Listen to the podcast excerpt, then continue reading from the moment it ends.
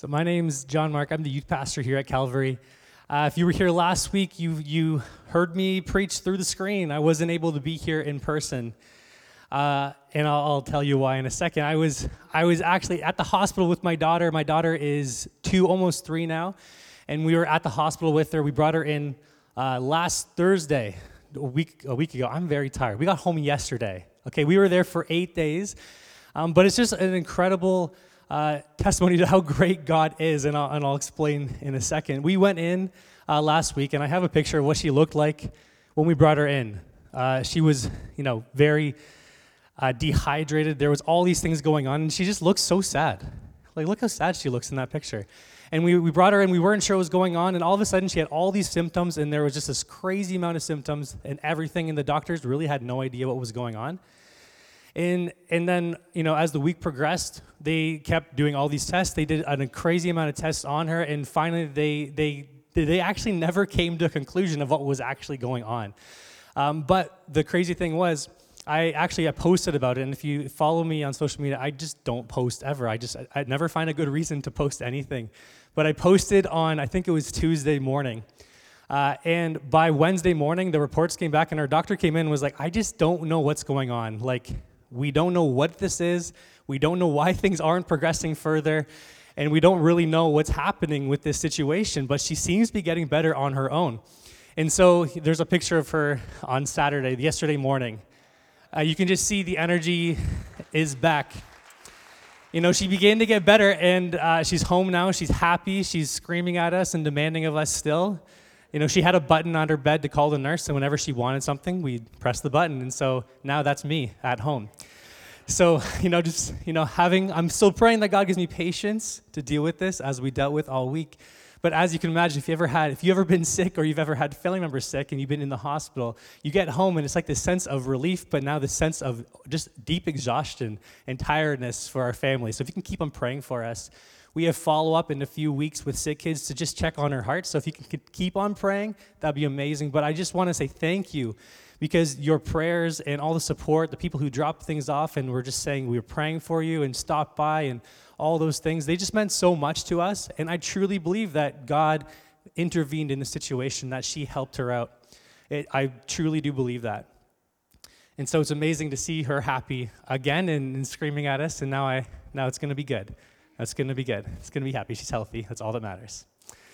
So, this week we are launching a new series. Last week we closed our series on the core, and this week we launch our series on First John. This is a book of the Bible that I feel probably doesn't get spoken about that often. A book of the Bible that's probably not often a, a number one choice off the shelf when you're reading your Bible. Usually, you know, I know for myself, I go to the Gospels, I stay in Genesis. I love the narrative in the beginning. I, I, I go to the Paul's letters, but then there's these three books of John that we kind of pass over. And this is what we're going to be looking at with you guys for the next few weeks. A couple of our staff, a couple guests we're going to be sharing, and we're going to be walking through each of the chapters of this book. First John has three primary concerns, all right? There's three primary things in this book that we're going to be looking at over the next few weeks. The number one is that Jesus is the Messiah, right? We just saying about this. The number one primary concern that John is trying to communicate is that Jesus is the Messiah. Jesus was fully God, fully human, sent by the Father to die as the perfect sacrifice for our sins, so that we can all be in a right relationship with God. You see, there's this, this moment we're going to go into it. These false prophets have left this church and they are saying that this is not the case. So John speaks to this. We see another primary concern is that there's this deep love for one another that is, is needed as the body of Christ. There's this deep love for one another, for our brothers and sisters, especially those in need, and that we have to be known by our love as Christians. And this, this third primary concern is that our relationship between sin and being God's children that we all struggle with. How do we wrestle with it? How do we wrestle with this desire of the world and also this desire to walk in close relationship with God? You know, this book is written like a letter, or it's not written like a letter. Actually, it's, it's listed as a letter, but it's really written as a sermon. It's written as a sermon, and there's two main themes that the author is trying to communicate. He's trying to communicate one, that God is light. He's trying to communicate that God is light, and then he's also trying to communicate that God is love. And over the next few weeks, we're going to unpack those with you guys, and there's just so much truth in this. You know, who wrote this letter and why is that important? So, this morning, really, my job is to help bring you up to speed on what's going on here. What's happening in this book? Why is this book important to us? Who wrote it? What's the context of what's going on here? Because if we can understand some of those things, it brings to life everything else written in the book. When you don't know the context, when you just open it up and read it, it can be a little confusing. So, what my job is to help you understand what's going on here, who wrote it, who's it written to, what's happening, so that as we work through this series, everything else kind of makes sense and comes together. So, who wrote this book? This is actually the only book, the only letter in the New Testament that doesn't start with a greeting from the author. Usually it says who it was, and then they go on and read it like a letter. But this is the only book that doesn't actually start that way. See, scholars assume this was written to a community of believers, a church like us, uh, about 40 years after the death of Jesus and his resurrection. This community is known to the author. That's all we really know is that the author knew this community deeply. He calls them dear children in chapter 2. He talks about how these false prophets defected from us, meaning that he was a part of it. This is the only letter, right? Like I said, that doesn't have a formal greeting. In, in the, the idea behind that is that the, the author knows this community so well that he doesn't actually need a greeting because he's their pastor. They know who he is, they know what he's all about. He doesn't need, he's not from outside of who they are, he is one of them. So there's this idea that, okay, well, he's probably their pastor, he probably oversees them very directly, so there, there's no introduction needed here. You know, many of the commentators and scholars come to this conclusion that the author of First John is the same author of the Gospel of John. John the apostle who walked with Jesus as one of his close disciples. You know, as we try to identify who wrote it, we see striking similarity in subject matter and grammar style between the letters and the book of John. There's all these things that we see that are similar, and that's one of the reasons we can pull together that this is who it is. The author of each has the same love of opposites. He uses a lot of hyperbole. He speaks of things in big contrast. And so this is I, I kind of love how he writes. There's either there's one way that's right and there's one way that's wrong and there's no in between. This is kind of how I usually preach if you're if you hear me preach. I love it. And there's probably a reason why. It's because I'm Pentecostal and I believe that the imminent return of Christ is there, that he's he's wanting to come back and this is what this is what motivates John as a communicator that Jesus is coming back, so we have to decide. We have to choose that we are either children of light or children of darkness, that we either follow truth or we follow falsehood. There's this clear separation in his writing in First John, but also in the Gospel of John. And we're going to look at some of these together over the next few weeks and identify what it means to be uh, in the light versus the darkness, to, to pursue life or pursue death, to pursue truth or pursue falsehood, love versus hate. We're going to pursue all those things. You know, see, we, we, we see right at the beginning of chapter one the author speaking as if they had walked firsthand with Jesus, as if they had been there with him, as if they knew him personally.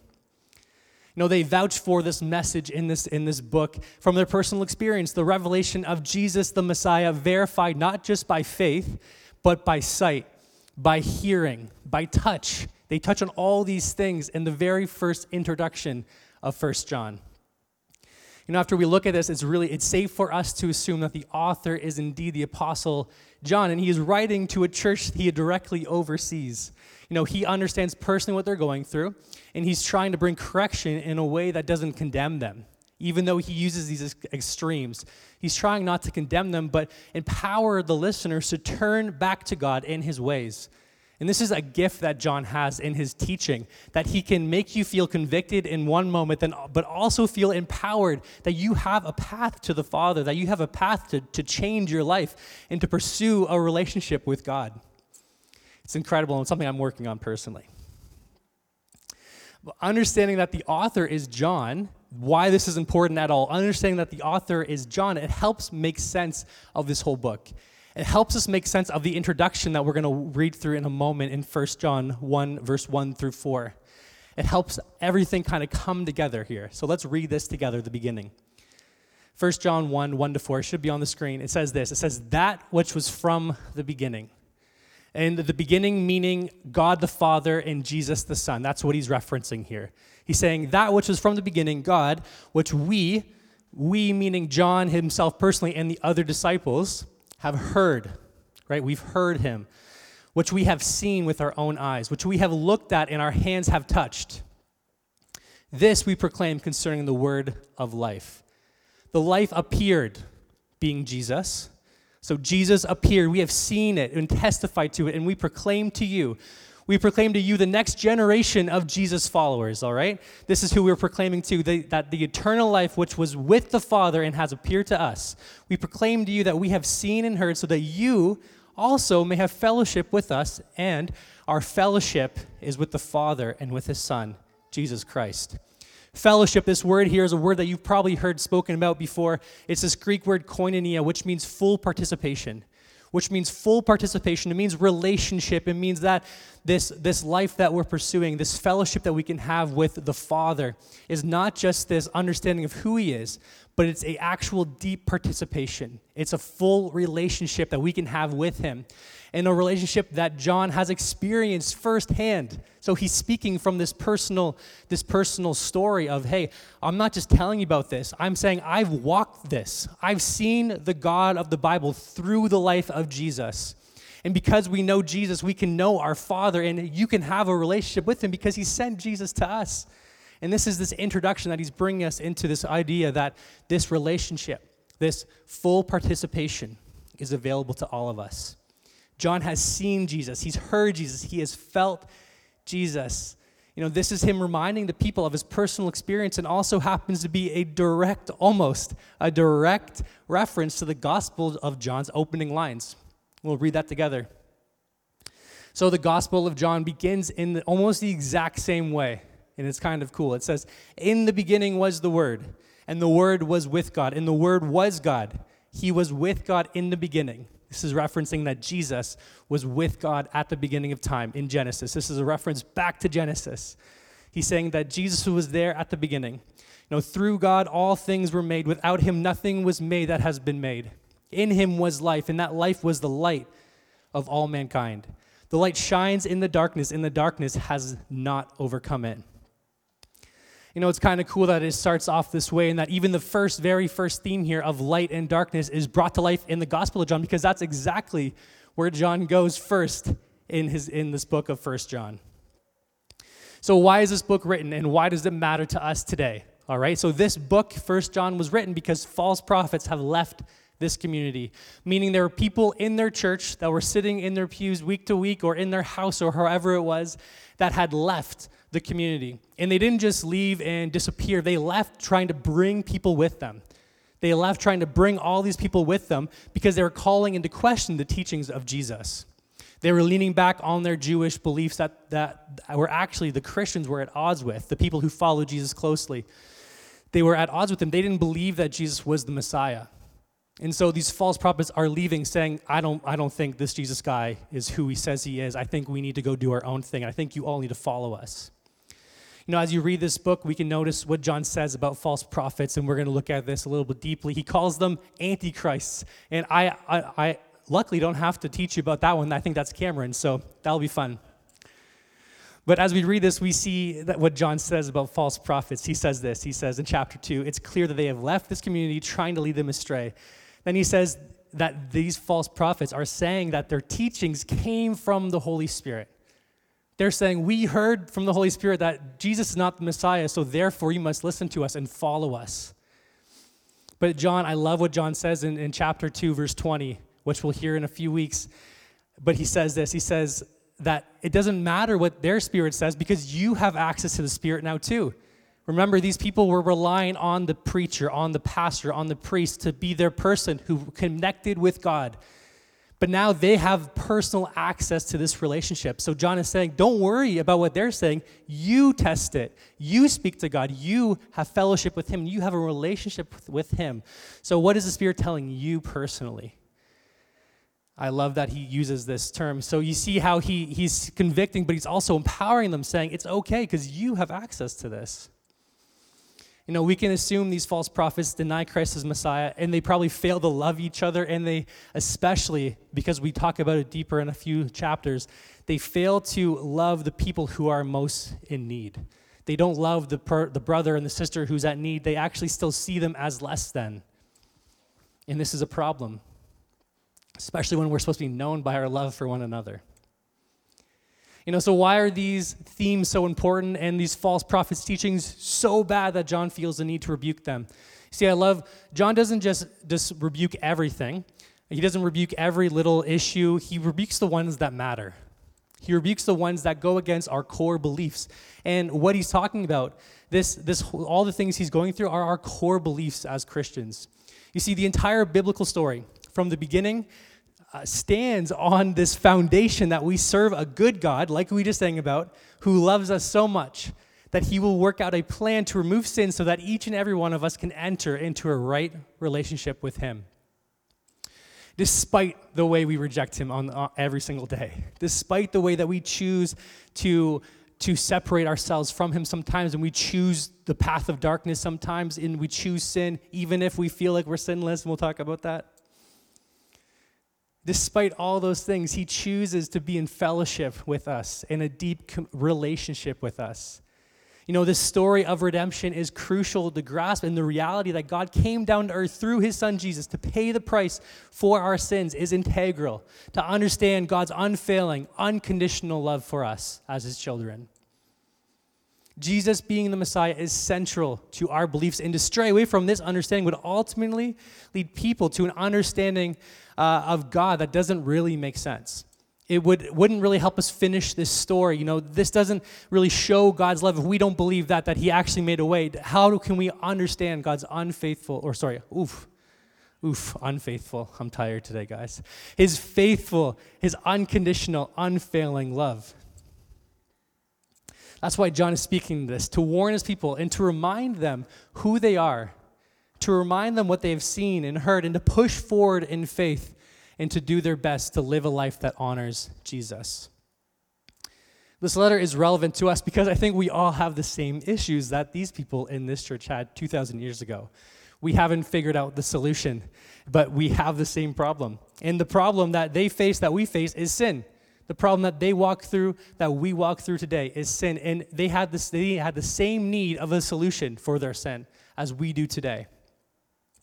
You know, when we come to the understanding that Jesus died for our sin, it transforms our life. Well, it should. It should transform our life. It should change who we are and how we act and how we live. It transforms our lives because we have a way to deal with our sin problem. But if we don't, if we leave our sin undealt, it actually causes us to live in pain and actually causes us to live a life that is not what God intends for us. See, chapter one goes on to use the contrast of light and darkness, like we saw in John at the end of his introduction in the book of the Gospel of John. It says this in, in verse 5. It says, This is the message we have heard from Jesus and declare to you. This is the message God is light. In him there is no darkness at all. If we claim to have fellowship with him, if we claim to be in a relationship with him, yet walk in darkness, we lie and do not live out the truth. But if we walk in the light, as he is in the light, we have fellowship with one another, and the blood of Jesus, his son, purifies us from all sin. If we claim to be without sin, we deceive ourselves, and the truth is not in us. If we confess our sins, he is faithful and just and will forgive us our sins and purify us from all unrighteousness. If we claim we have not sinned, we make him out to be a liar, and his word is not in us. So there's a lot there to unpack. And we'll start it off today, and then we'll wrap it up next week with, with Cameron. But here is an important element of this first message that we hear John trying to proclaim that God is light. God is light. And if we want to participate, if we want to be in that koinonia relationship where we have a deep understanding of who He is and He understands who we are, then we actually have to walk in the light. But what does it mean to walk in the light? What does it mean to live in the light, right? These are just big words that we're throwing out there. Really, what John is, is trying to, to communicate throughout this whole book is that walking in the light is just keeping Jesus' commands. You know, the commands that we see Jesus give his disciples during the Last Supper, that is a command that is not just a new command, it's an old command from Genesis in Exodus and these old stories that he brings back to life when he's speaking to disciples this command that we have to love one another as he has loved us. This, this idea of love is so deeply entangled in these, in these five chapters and so important, so crucial to who we are as Christians. So, what does it mean to walk in the light? It means that we keep Jesus' commands. And we're going to look at what those commands are in the next few weeks. But listen, John understands that walking in the light is hard. He understands that it's hard, so we have and so we have to come to this understanding that we are going to fail. We have to come to an understanding each of us person that we are going to fail, that we have a problem, and the problem is sin. You know, no matter how long you've been a Christian, no matter what capacity you serve in, how much you do for Jesus, doesn't matter. You have the same problem as I do sin. Verse 8 says, If we claim to be without sin, we deceive ourselves, and the truth is not in us. All of us struggle. So we can just admit that. We can all take a breath of fresh air, understanding that we are not better than anyone else in this room, that we all have an issue that we're dealing with, and that we actually have a way to deal with that issue. So I love that the kingdom of God, there's these people, the Bible Project. If you don't know who they are, highly recommend you, you watch their videos. If you're ever under reading your Bible and have no idea what's going on, watch a Bible Project video and you still won't know? No, I'm just kidding. No, it will help you understand, but they, they, they do it in such a way that is so clear and so helpful with visuals and audio, and it's so amazing.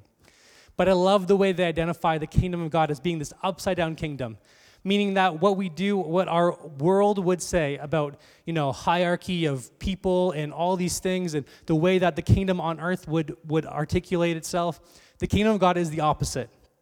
It's this upside down kingdom where there's a level playing field for every Christian. There's a level playing field for every believer, even if you've been a Christian for one hour or a hundred years. It's this level playing field where no one is greater than the next person to them. Your competition is no one in this room, it's actually just you who you were yesterday. And I love how they, they bring this to life. You see, God knew the only way to remove the darkness that we face, that we struggle with daily, is by making a way for us to walk with Him. By, and He is the perfect source of light. God is light. He's this perfect source. And He knows for us to deal with our darkness, we have to walk close to that light. We have to be in relationship with Him. So, how do we get access to that light? He goes on to say in verse 9 if we confess our sins, if we confess our sins, He is faithful and just and will forgive us our sins and purify us from all unrighteousness. You see, Jesus, all he is looking for us is to obey his commands. And his commands is to confess our sins when we mess up. Our job is to realize that we've messed up, get up anyways, seek forgiveness because he is just and faithful. Continuing on our journey to follow his commands. That's all he's looking for us, each and every single one of us. Whether we mess up a lot in a day or a little bit, he's looking for us to say, I'm sorry. You are light. I want to be close to that light. So, God, please help me make a way that I can do that. You see, through Jesus' death and resurrection, we already have victory over this world. This is a theme that John is going to be communicating over the next few weeks that we already live in victory. So, this darkness that we face, we actually have victory over it. We can choose to not live in it. We have a choice that we can live in the light. We have to love the light and not the world, becoming more like Jesus every day so that we can walk in that light. Being known by our love for each other as Christians. These things, these themes of light and love, we will dig into over the next few weeks. I'm going to invite the band up. You guys can come up now. See, this book shows us how to live in the light and allows us to walk in the freedom that the truth gives us, that the light makes available to us. You know, as we read through this book over the next few weeks, we're going to look at chapter by chapter. And I, I, would highly, highly encourage you to read this book as you go on this week. As you every single week for the next five weeks, I would encourage you to read a chapter a day, maybe, or read two chapters a day, or spread it out over the course of seven days. It's a short book, five chapters, that's it. And my encouragement for you is to read along with it, get to know it, understand it, write down your questions, circle your questions, and come on Sundays hoping that your, your questions are answered. And if they're not, ask away. Let's, let's, let's get to the root of what this book is about, why it matters to us, what it means for us today. And I would encourage you to do that. You see, I think sometimes when it comes to reading our Bibles, we, we don't do it because we don't understand it we, we open it up, we read something, and it's like, ah, this doesn't really make sense to me, so I'm just going to put that back. I, I did my job, I read it, but like I don't really know what this means. You know, our hope through this series is that we can help you identify what this book means. What is happening here? What's going on? What does it mean for you 2,000 years later. You know, there's been all these studies done about reading your Bible and about how do we help people read their Bible more. And they came to this really deep conclusion that if you want to read your Bible more, you just got to start reading it to begin with. It's like super deep. But they realized that if people just start reading it and start understanding it, then they'll want to read more of it because what happens is it actually transforms their lives. And so our hope is that with this series, that we can help you understand this book, but also inspire you to want to understand more, to inspire you to understand how do we articulate, how do we understand what's going on here? What are some of the main things we're looking for to help us get to that place of understanding? So I'm going to pray for you guys, and we're going to sing a song together.